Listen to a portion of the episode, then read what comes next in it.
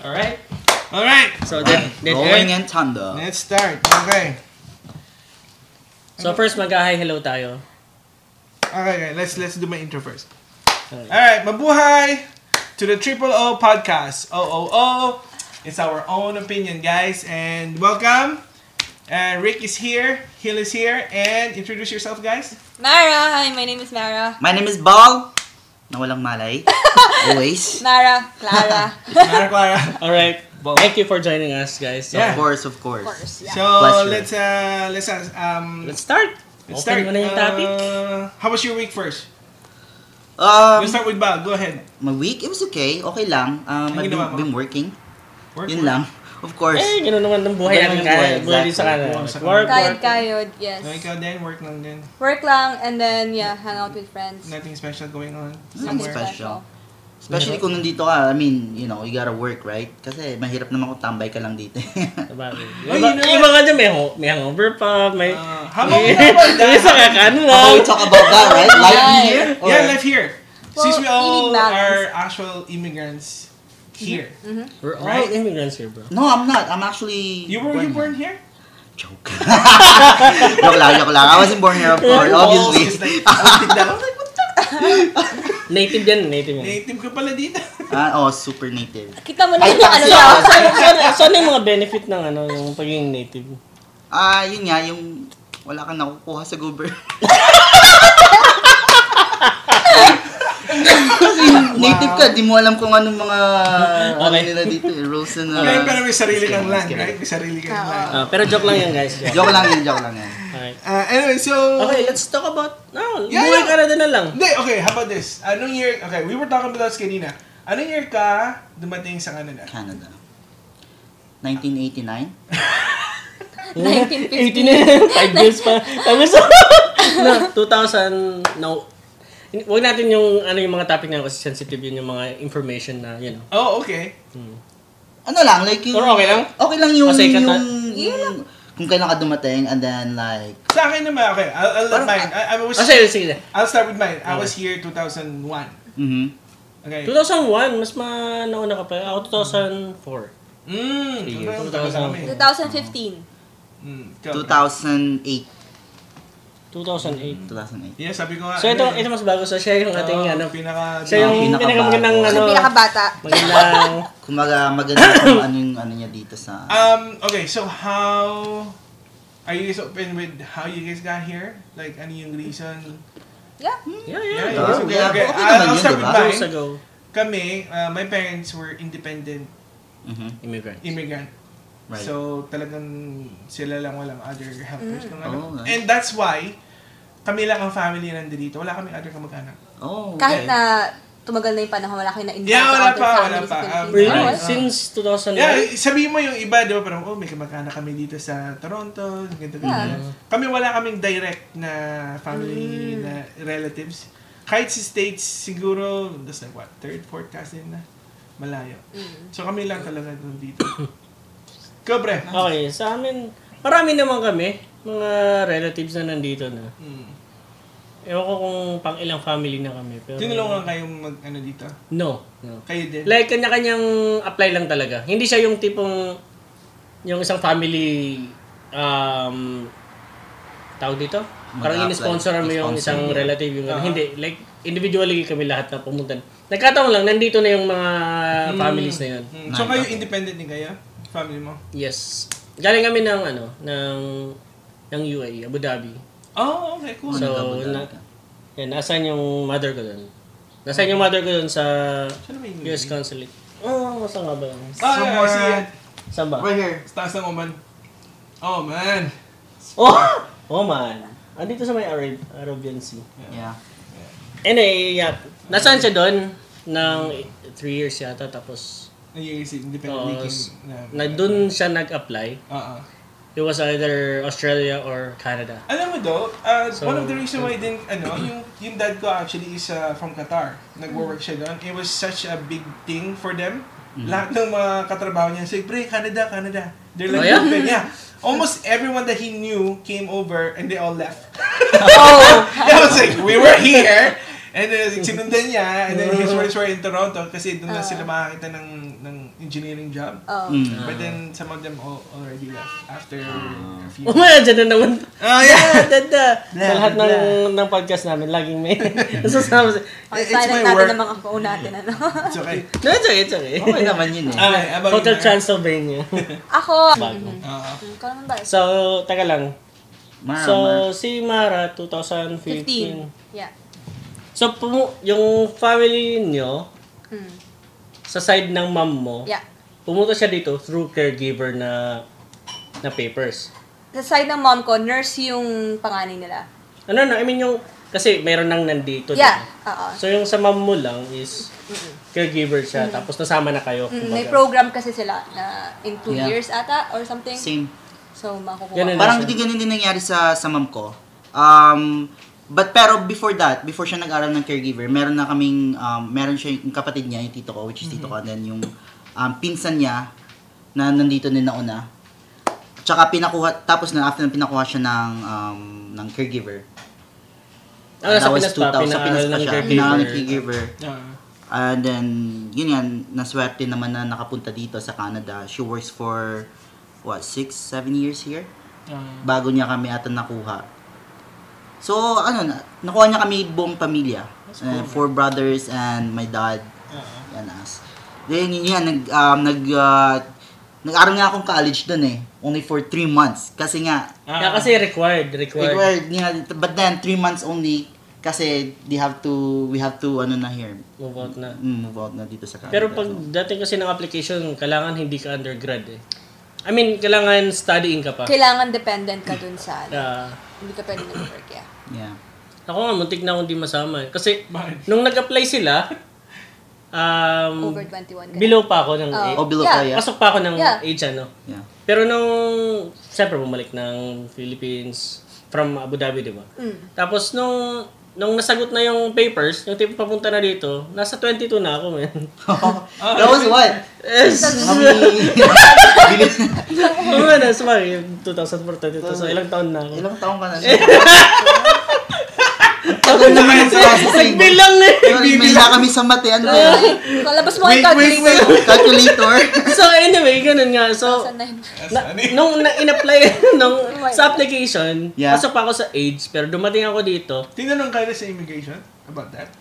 Hindi na. Dahil ang tinignan nila sa papers is kung ano yung age mo nung application. So, 37 ka na ngayon? Yun ba? Bulgaran? Ano ba to? 37 hindi pa naman. Oo nga.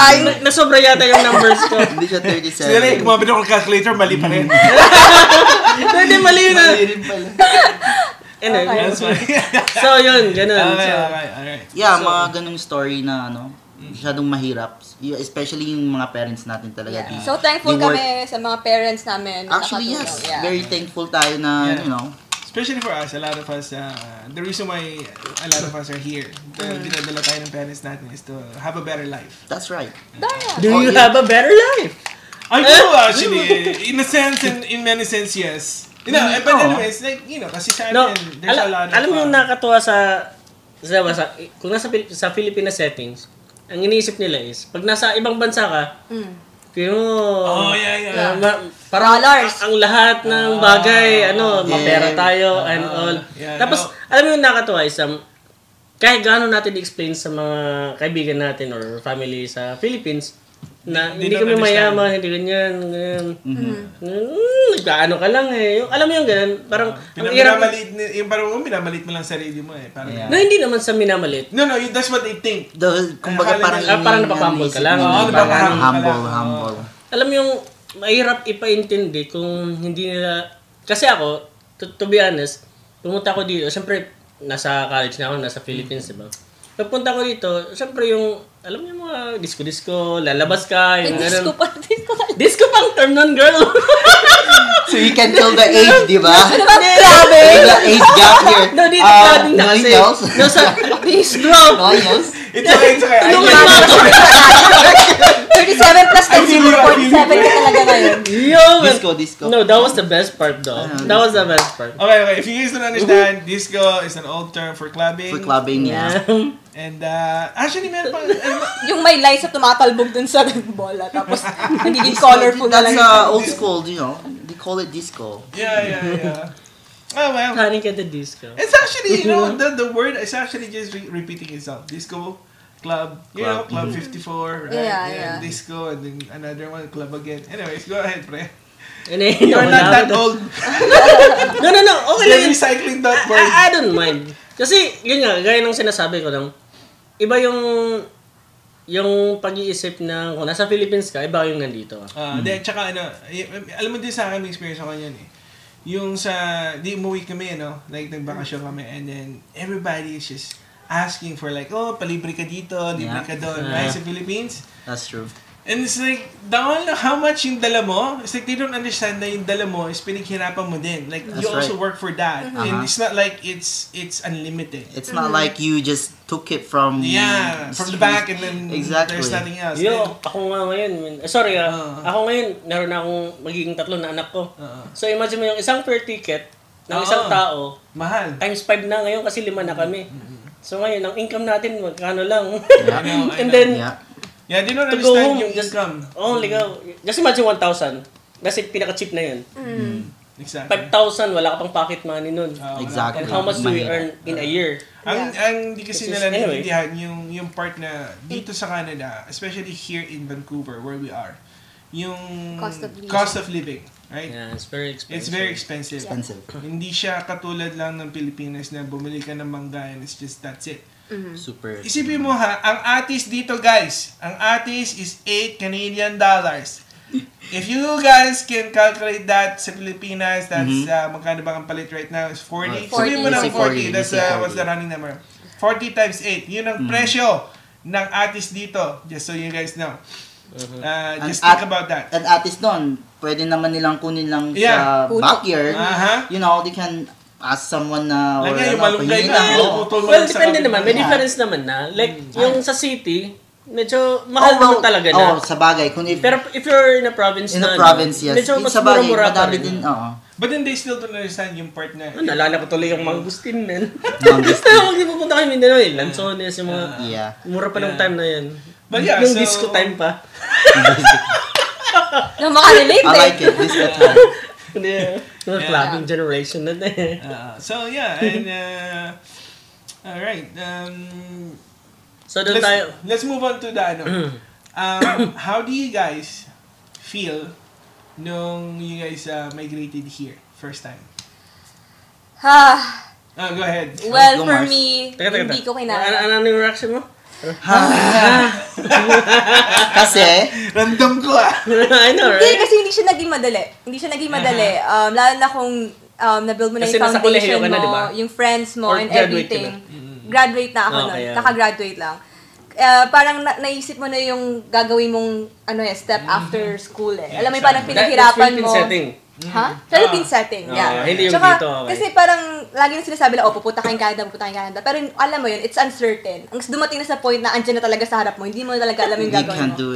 So, nung dumating kami dito, hindi talaga ako makaget over. Sabi na, bumalik sa school. Sabi ko, alam mo yung pride mo na, no, kakagaling ko lang. Exactly. Kakagraduate ko lang. No, parang pinaghirapan ko yun. Bakit ako babalik ng school? Yeah. So, like, nag-usap kami ng parents ko, nagmakaawa ako na umuwi ng Philippines. So, sabi ng mommy ko, I'll give you 8 months to stay. Tansyahin mo lang ano nangyari. So, Wala. Malaalam mo kaya, sulat nyo na to. Ang Charo, by the way.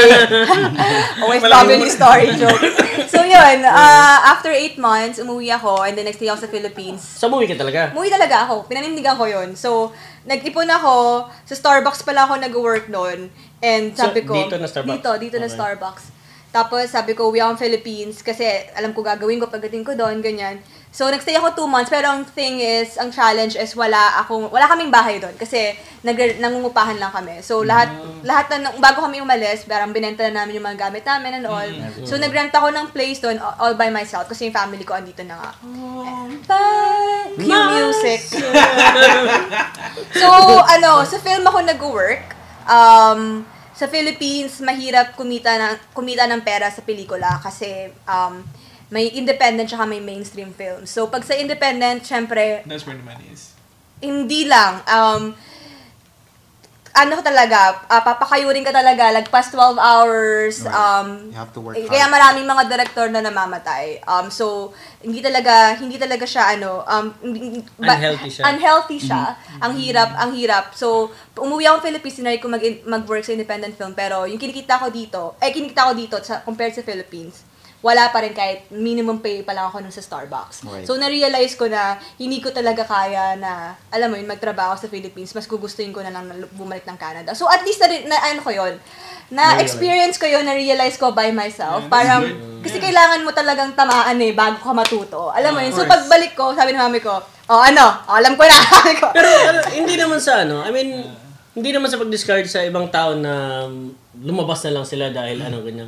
No, if it's your passion, like, maraming mga director sa Philippines na they push to their limits talaga na para may palabas nila yung mga contents ng ipipelikula nila. Okay, contents-wise, okay. As in, mas maganda talaga yung ipipelikula. Yeah, for some people kasi hindi naman sila motivated sa money. Yeah. True. For us na nag-start up, when we are facing reality, like, kakagraduate mo lang, yung tipong, hello world, at dito na tayo. Yung parang, andun na yung mga bilihin, kailangan mo na lang sasakyan, matanda ka na, so saan ka titira, yung tipong you need to face reality. Yung reality nga. Tapos, when reality hits, it hurts. It's like, oh my God! No realities like this? Kasi yung sa Philippines na setting is, alam yung binibaby tayo from the beginning. Yes. Hanggang nasa high school na, nasa college ka na. Walang yung independent, kumbaga. Yeah. Tepa, nalabas na ba yung uniform ko? Yung tipong ganun. Oh my God, oo, naka-school bus ka pa. Pero dito, may big difference talaga yung independence natin sa mga bata dun sa atin sa dito. Mm-hmm. May good and bad. Yeah, I guess that's one of the things to, no? Yung pag nag-immigrant ka, yung bagong dating ka, like yung independence, right?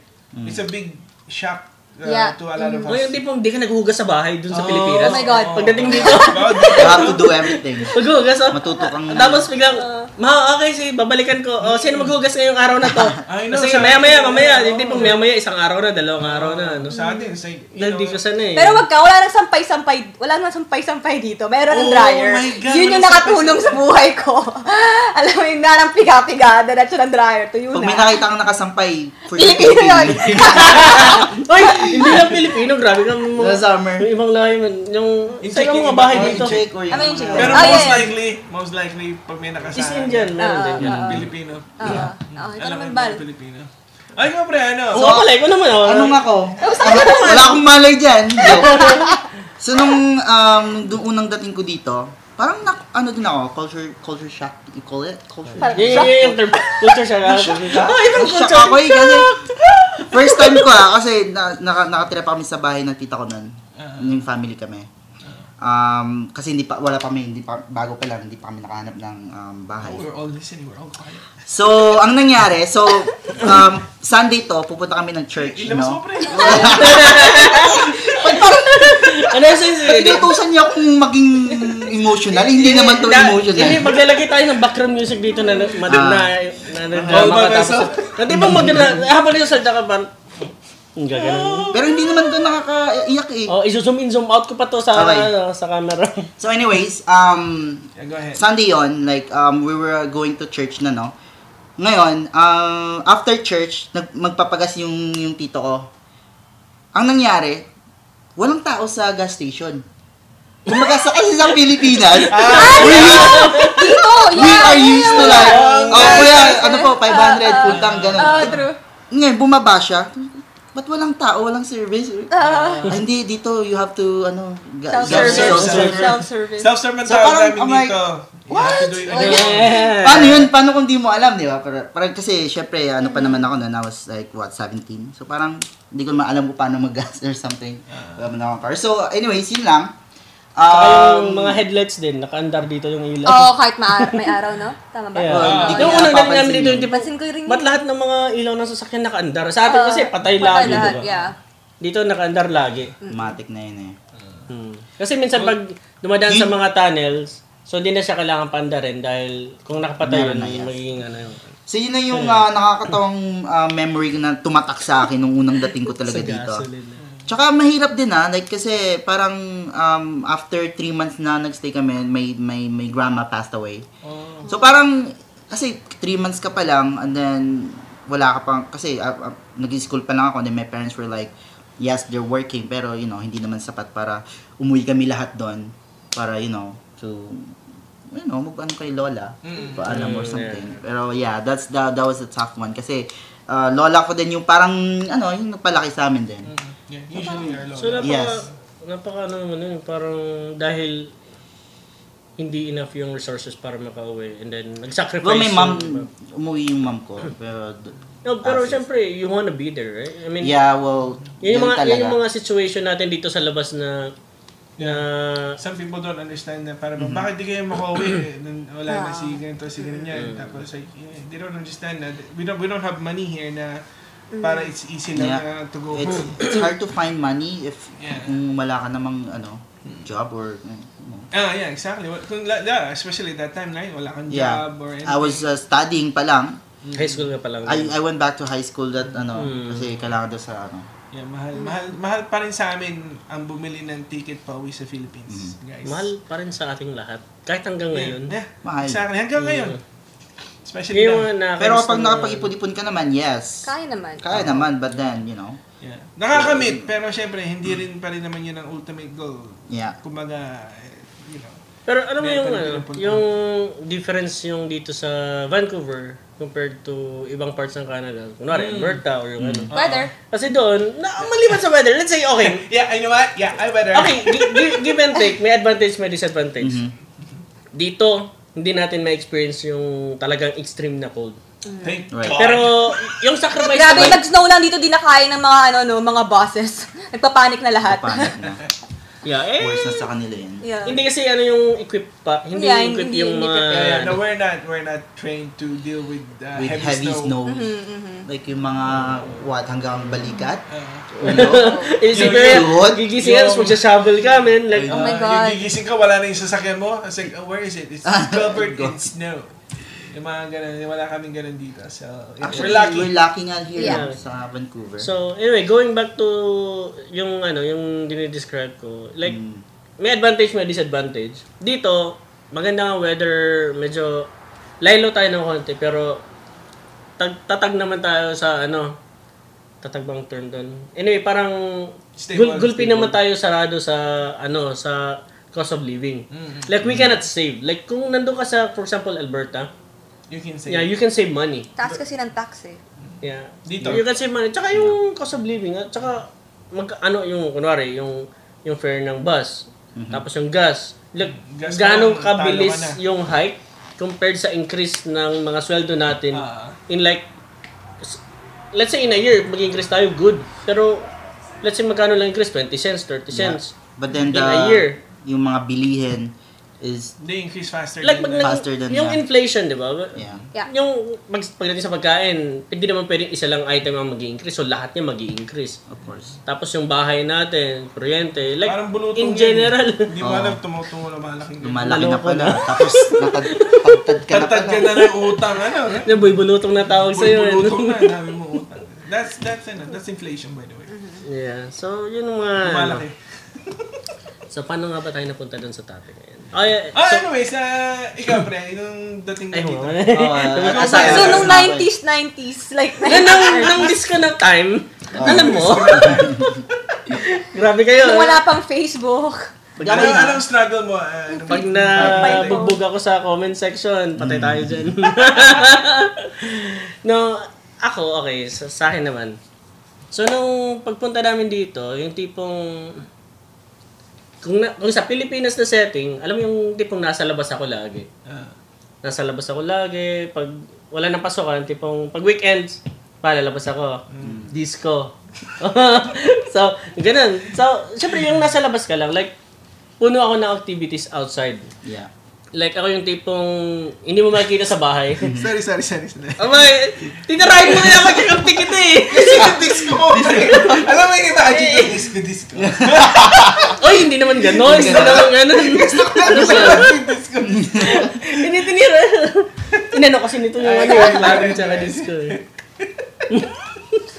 Katanda na tayo, bro. Hindi kami makarelate na, Bal. Sorry, sorry. Nakikitawa lang kami dito. Tatanda rin kayo. Oh, no! Pagtandaan nyo yung mga bata sa sabi, Clubbing. Da. So, ano na meron nun? Parang ganun yung feeling. King tayo sa ano, kasi balik tayo sa future. So, yun eh, parang, yung nasa Pilipinas, labas ka na labas. Hindi naman sa labas ang labas, pero yung hindi ako yung nasa bahay palagi. Nasa labas ka na. Pagpunta namin dito sa Canada, trabaho, exactly, ganun. Trabaho ako ng trabaho, and then, hindi ko siguro in-accept yung, hindi ako na culture shock. Yeah. Accepted ko na, papunta kami dito, accepted ko na ganito ang gagawin ko. Yeah. And I need to help my family and mag-work and all. And then yun, nagtrabaho ako, and then bahay, tapos alam mo yung ayaw mong lumabas dahil magagastos.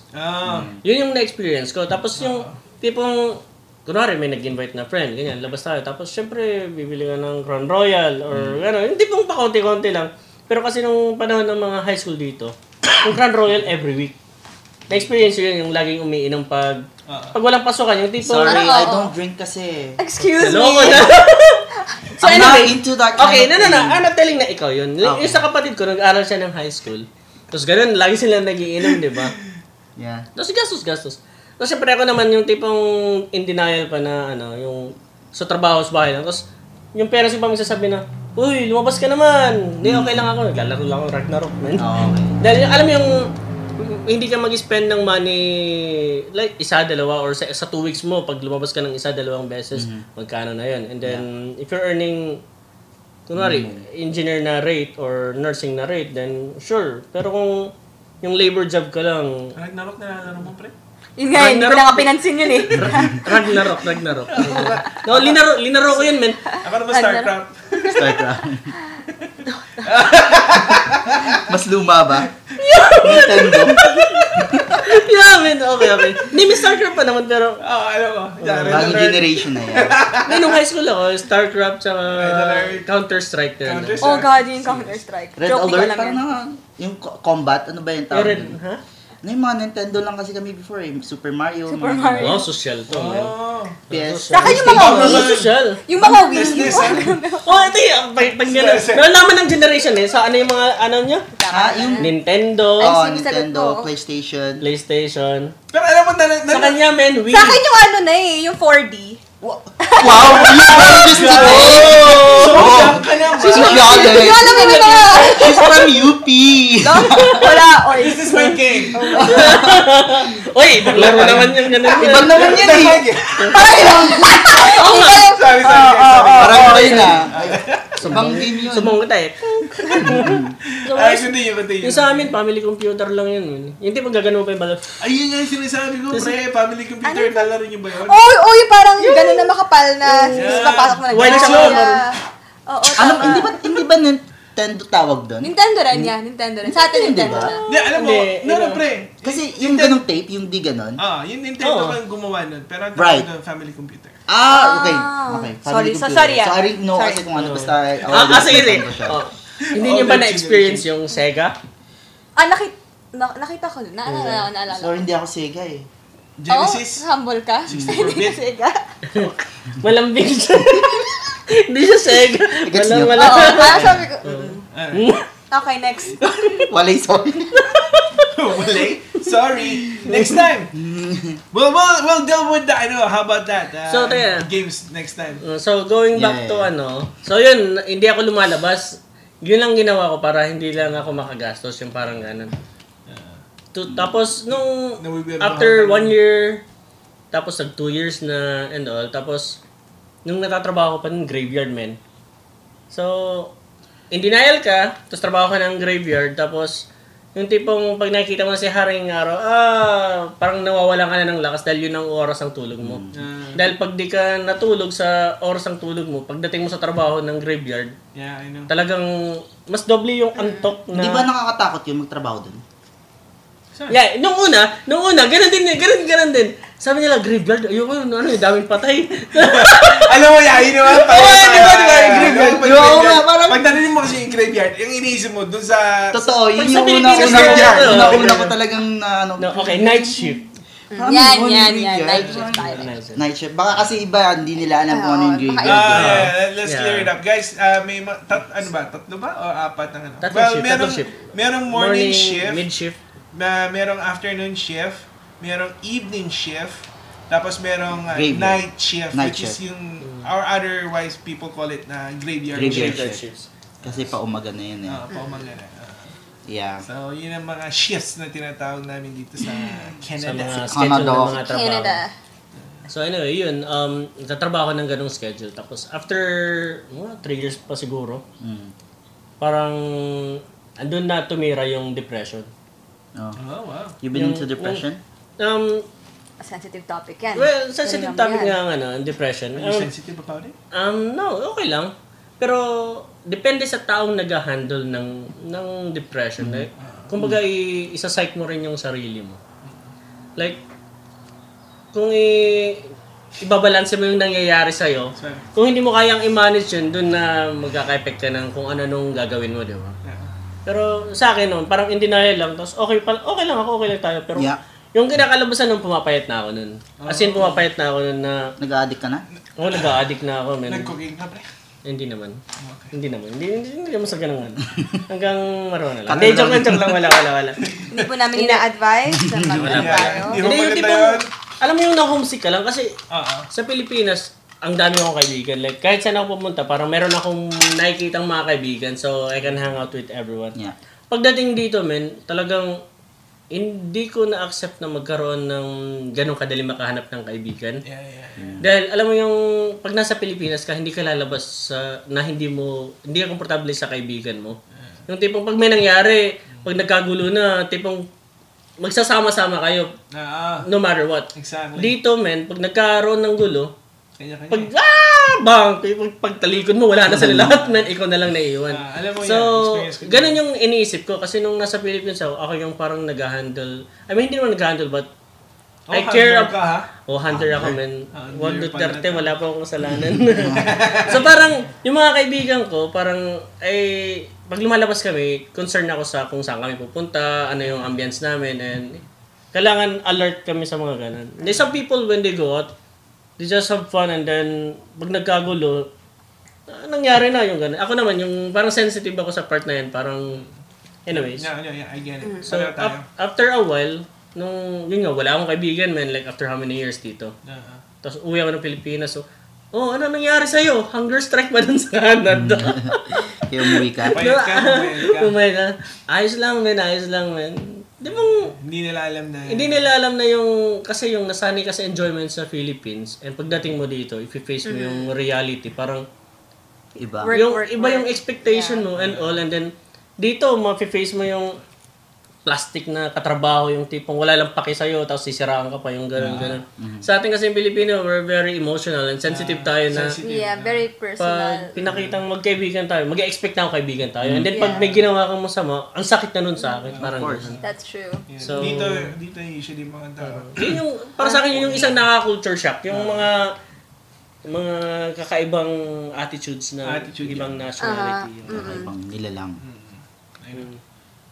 Anyway, yung experience ko na masakit after a while pag i-face mo na yung Pero pag natimpla mo na yung situation, it's somehow okay na hindi okay. Pero sa Pilipinas naman kasi ganun din eh. May katulong ka nga, may all, pero parang hindi ka pa rin satisfied. Same thing dito. For most of us kasi we were young when we all came here. Parang ako din eh. Similar din experience ko, and I would say similar, almost very similar din yung aking mind setting. Nung dumating ako, 3 months pa before I went to, bago pumasok. Kasi for me, I still have to go to high school. Because I was still underage, even though I finished high school sa Philippines. They go in here, sa Canada guys, they go by your age. Yeah. Not by your whatever you finish. So whether you're finished with your high school or not, if you're above 18, you're out of high school. You're out of high school. Yes. You're gonna take adult school. What we call here adult school. Yeah. Okay. Anyway, so sa atin dinidiscourage pag nag-adult ka na mag-aaral, parang ha? Oo, yeah, I know. Nakakainis yung ganun, man. Yung, yeah, that's true. Pero yung 3 months na yun, I felt lonely. And number one kasi, sa Philippines, sanay na sanay ako yung pag lumabas ka, may tao. Right. May ka pwedeng ka. Sabi ka, may kapitbahay ka. Tambay. Tambay. Okay, so, yung pang part sa akin na... Kaya, bilis na. Okay, sige. Parang yung ginawa mo lang nung nagbibideo tayo, parang naglalakad siya, biglang, okay, cut. Parang... Okay, sige. Yeah, no, yeah, may sinasabi ko. So, yeah, like, I used to buy yung phone card dito. Back then, phone card. Bili ka ng $5 and it was like, what, 25 minutes? 15 minutes? No, not even. Just sa advertisement nila is 30 minutes. Oh, pero alam mo, magtawag mo tapos biglang naputol. So, magtawag ulit yung minutes mo, konti na lang. Yung pala, minsan yung minutes mo, yung palang kring, yung pag-green. Patak namin. Patak na pala yung, ano, yung oras mo. Anyways. Oh my God, may story. Naka sa phone card na yun. Naubusan ako ng pera dahil lang doon sa allowance ko sa parents ko. And may allowance was even that big, right? Who do you call sa Pilipinas? Yung mga barkada. Barkada, yeah. And seeing like, they were like, oh my, best friends na. Yeah. Talagang, even now, we're all friends. That's good. So yeah, it was like, it was annoying for me. And then, culture shock din yung paglipat pre ng bahay. Oh, yeah. It was never a thing for Filipinos to move out. Ito, maglilipat dito anytime soon. Pero yung, to say na yung sabihin mo, you keep moving, we moved like, almost like, 4 or 5? And I even heard other people like, move like, almost 10 times. And it was not a good thing. Yeah. Right? It wasn't, it's not easy. It's not easy, yeah. It's just, you know, psychological and then dealing, I guess, in how you deal with where you are. Yeah. Right? So, for other people, it's just not good. And, tsaka kung marami kang gamit, yung tipong, mahilig ka mag-collect ng gamit na, di mo naman ginagamit talaga. Oo, tapos yung parang hindi mo go pa rin. Gagamitin ko pa rin niya mamaya. Yes. Anyways. Parang, I don't know ha, for me ha, well, yung may mga bagay na luma na parang wala namang hindi masyadong nagagamit. Hindi naman siya nagagamit pero there's value on it na parang ayaw mo mawala. You just wanna like keep it. Doon ka na lang kasi pag let's say mag-aano ka na lang let's say maglilipat or whatsoever, di ba? Mag-aayos ka ng mga gamit mo and then pakikita mo na lang then memories were like flashing back, right? Like, oh, okay. Sentimental value eh. I don't know, pero tago ko to. Even my mom was, ganyan siya, yung mom ko. Parang, she saved like whatever, kung ano mo. Kailangan natin panoorin yung ano, yung show ng, yung Japanese na talk show sa Netflix. Sa Netflix, yung Japanese na ano na, if you feel, ano, ano sila, it's a good TV show, man. Pakita po sa man. Maganda, man. Like, yung tipong, ang daming, like, for example, sa kahit saang bahay, di ba? Hindi lahat yan nagagamit mo. Hindi mo napapansin dahil parang naging normal na siya sa'yo. Pero kung, kunwari, nasisikipan ka sa sala mo or sa kwarto mo, tapos yun, yung show na yun, is parang sinasabi niya na, okay, so i-analyze natin kung ano yung meron dito sa room mo, ganyan. Tapos, ipapalabas sa'yo yung mga gamit mo, for example. And then, pipiliin mo ito, saan yung ginagamit mo at hindi mo ginagamit. Yung tipong kinikip mo lang dahil may alaala ka or yung pwede mo pang gamitin, yung parang ganun. Pero kung kinikip mo lang siya dahil sa ano, memory and all, itabi mo lang siya. Parang pinapartition nila. And then after a while, parang doon nila napansin na, oh my God, so ganito pala karami pala talaga yung gamit ko na hindi ko ginagamit na yun yung nakakapuno. Tapos reklamo tayo na masikip. Exactly. Pero after nung lahat ng arrangement nila, yung ano, lumuwag na yung ano. So, ganun tayong ano, parang nakatuwa yung show na yun, man. Napanood nga yan. Yeah. Alright, anyways. Oh yeah, man. I gotta go. I have some stuff to do kasi. Wow. May session daw. May session na ko yan. So, I'll see you guys in sa mga sana. Sa sayo ka? Sa number 5, mamaya? Nandun ako. Please support. If you guys, ano, like come by. Just come by sa may number 5 ba yun? Number 5. Yung parang yun. Siya yung bugaw, siya yung man. Saan yun? Ikaw yung tagalinis ng ano. Yung pole. Sakit sa ano. Hindi ka ba nakapunta doon? Hindi ko alam eh. Basta yun na yun. Sis ko, nanonood. Yung alam ko lang sa downtown. Nice to meet you. Good to meet you. Yo, sige nga. Bye. Okay, bye. I'll see you guys whenever next session then. Teka, kukuha ko ng ano, diba? Yeah. Bukas. Meron tayong session. So, well, I guess I was done. So, may tapon lang. Ulit. Salay ka. Okay. Okay. Okay. Ano yung last topic natin? It was me talking about my yung mga struggles natin dito. As a first time comer dito sa Canada. So anyways, other than that, ano pa ba ang ano ang basically what dragged you guys to improve yourself here? Na what did you I guess I would say is like ano yung benefit na nakita niyo or natin here? Yeah. You know, like, what did we see na parang, oh, I like this. It's good. Pre, maganda yung pinapakita sa video natin. Nag-relax ako eh. Okay, let's start from ladies first. Okay. Oh, yeah, you know what? Actually, go ahead, yeah. Yeah, well, nung 2015, pumunta ako dito. So, alam mo yung may mga tumutulong sa'yo na mga ano yun, mga non-profit organization, lalo yung mga Pilipino na kakagaling lang ng, alam mo yun, kakalipat lang dito. So, nag-apply ako doon and then most likely sabi, let's go back to school or like, kung gusto mo mag-film, mag-Toronto ka, ganyan. Pero noong mga 2015, so medyo in denial ako, di ako nag-school. Bumalik ako ng Pilipinas, 2016, sinuwerte na, nakikita ko yung mga articles na gumaganda yung film production dito. Dumadami yung mga nag-shoot, dumadami yung mga trabaho, ibig sabihin.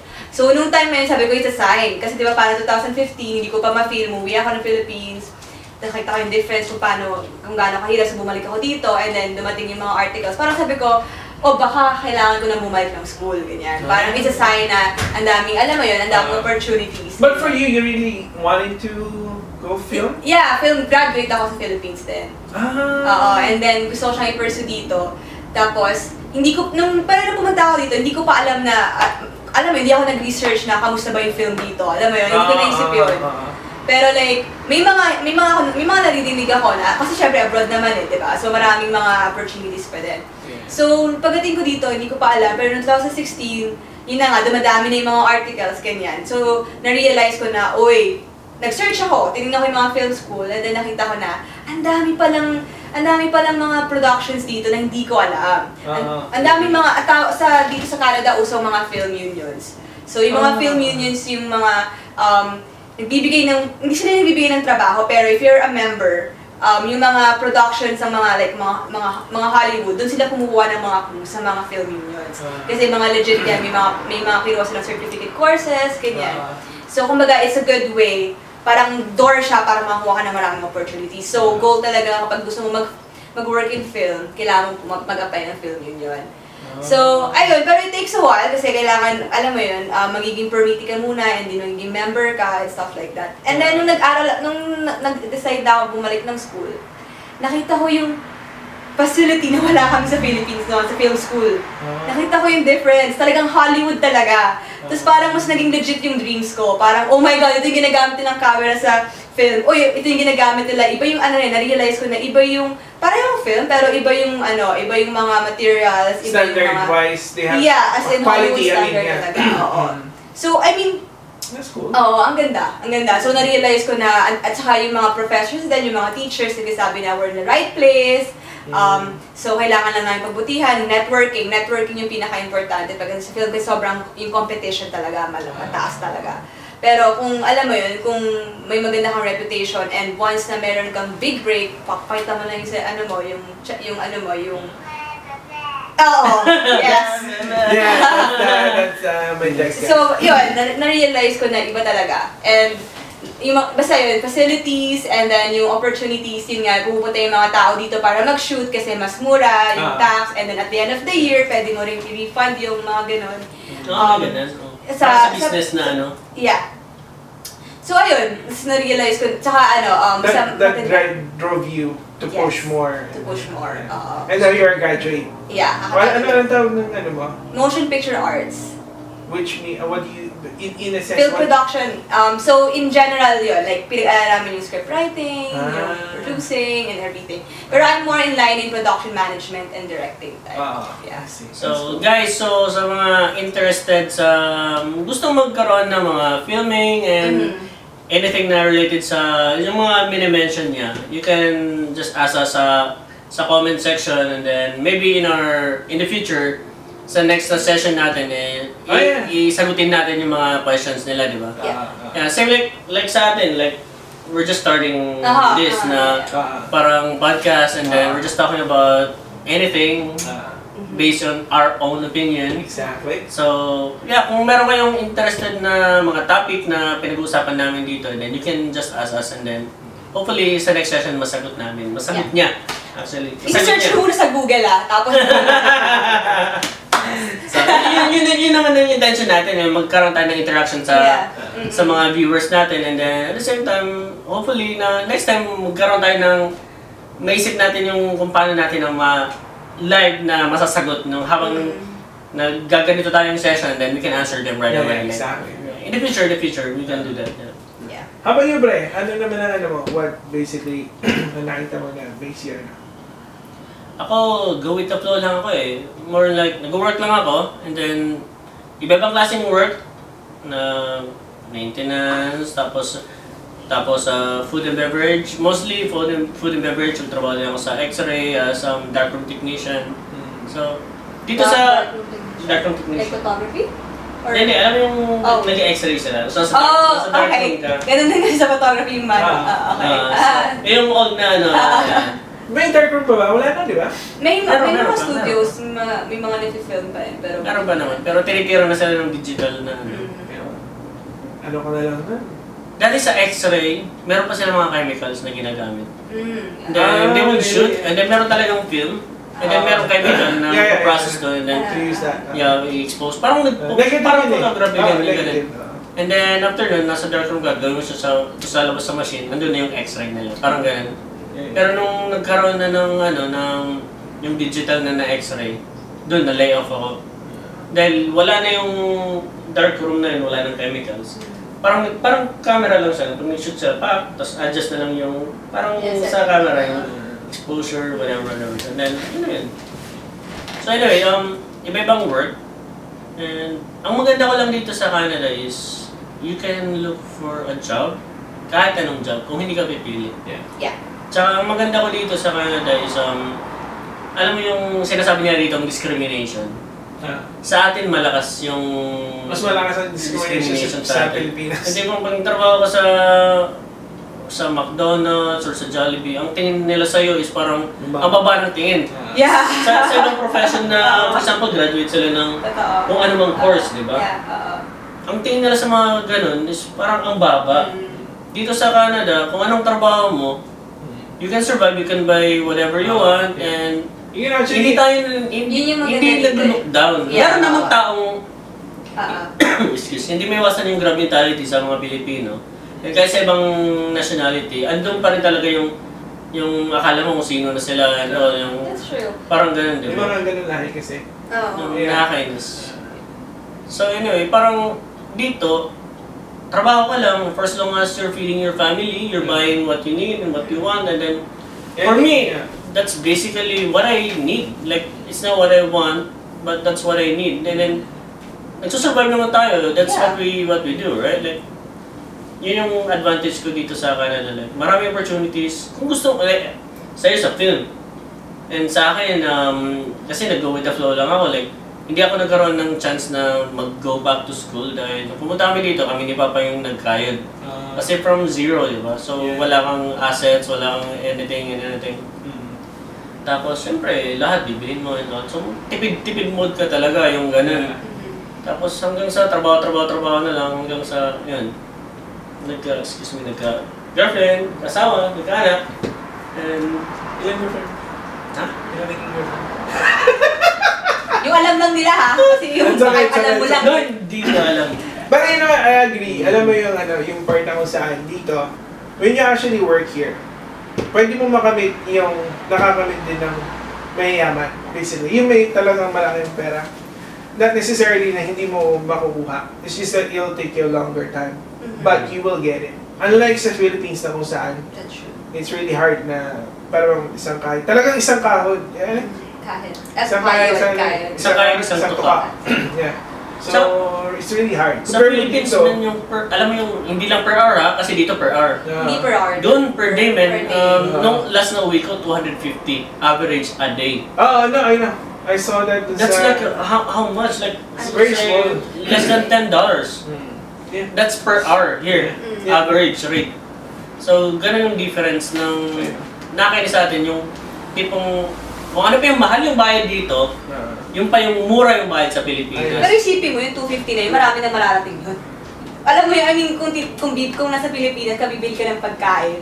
Hindi mo 50 pesos lang, may bibili na ako. Dito naman kasi, ang hirap na naman. Doon kasi, maraming options. Like, kung gusto mo magtipid, meron kang mga ganitong mabibilhan. Yeah, yung mga pang... Hindi lang yung tipong mall ka lang dahil classy or whatever. Yung mga palengke and everything. Dito, pwede mo naman gawin din yun. Meron din gumagawa ng ganun.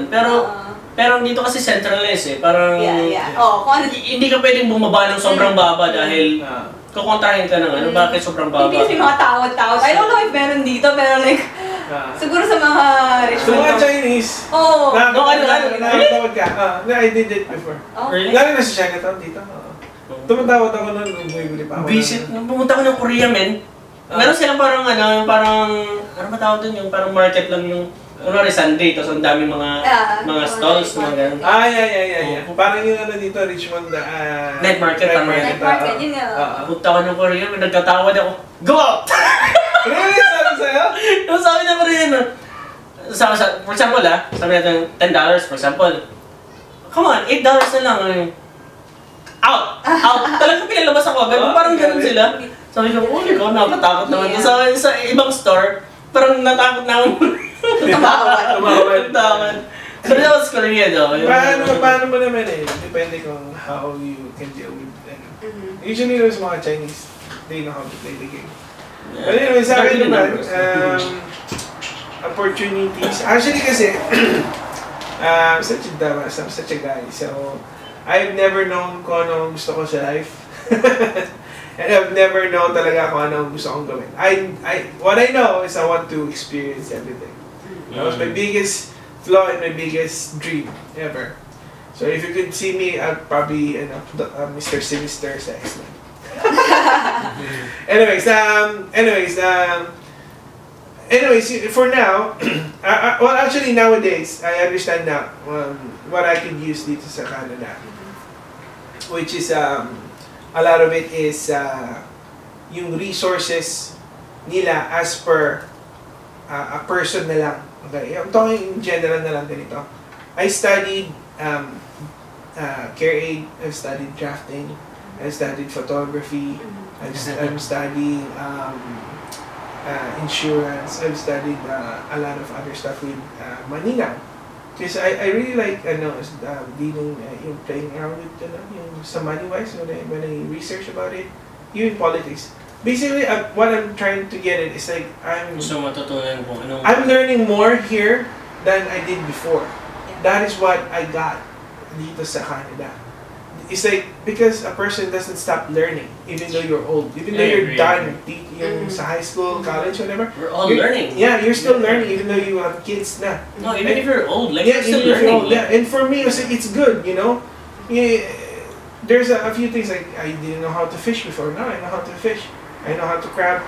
I don't know how to shoot a gun. Now I know how to shoot a gun and all that. You know, I have licenses here. I have licenses there.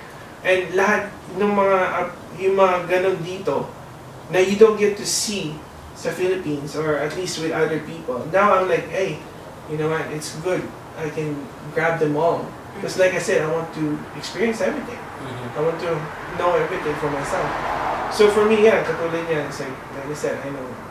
Photography. I wanted to do photography. I wanted to do business. Yeah, and business now because I know I'm thinking of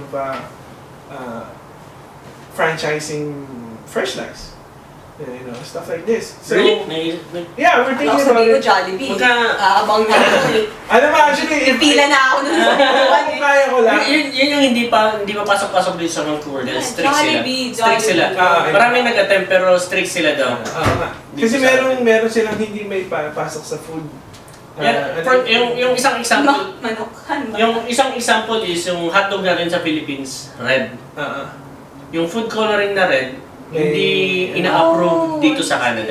Kaya pala iba yung hotdog dun sa atin. Yeah, I'm not sure, Sim. Yeah. Pero iba din yung kasi. No. Basta yung parang ganun. Yun yung matagal ko nang narinig na yung isang ingredient sa hotdog na yan is dahil sa food coloring.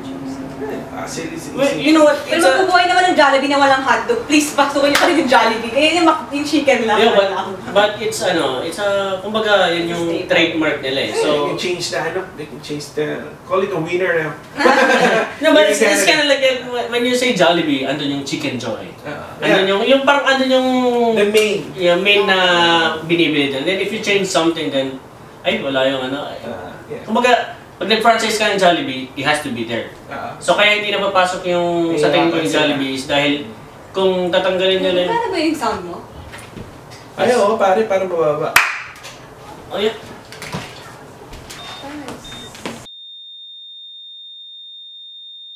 Okay, so anyways, kung meron kayong napansin sa sound, may nagkamali dyan.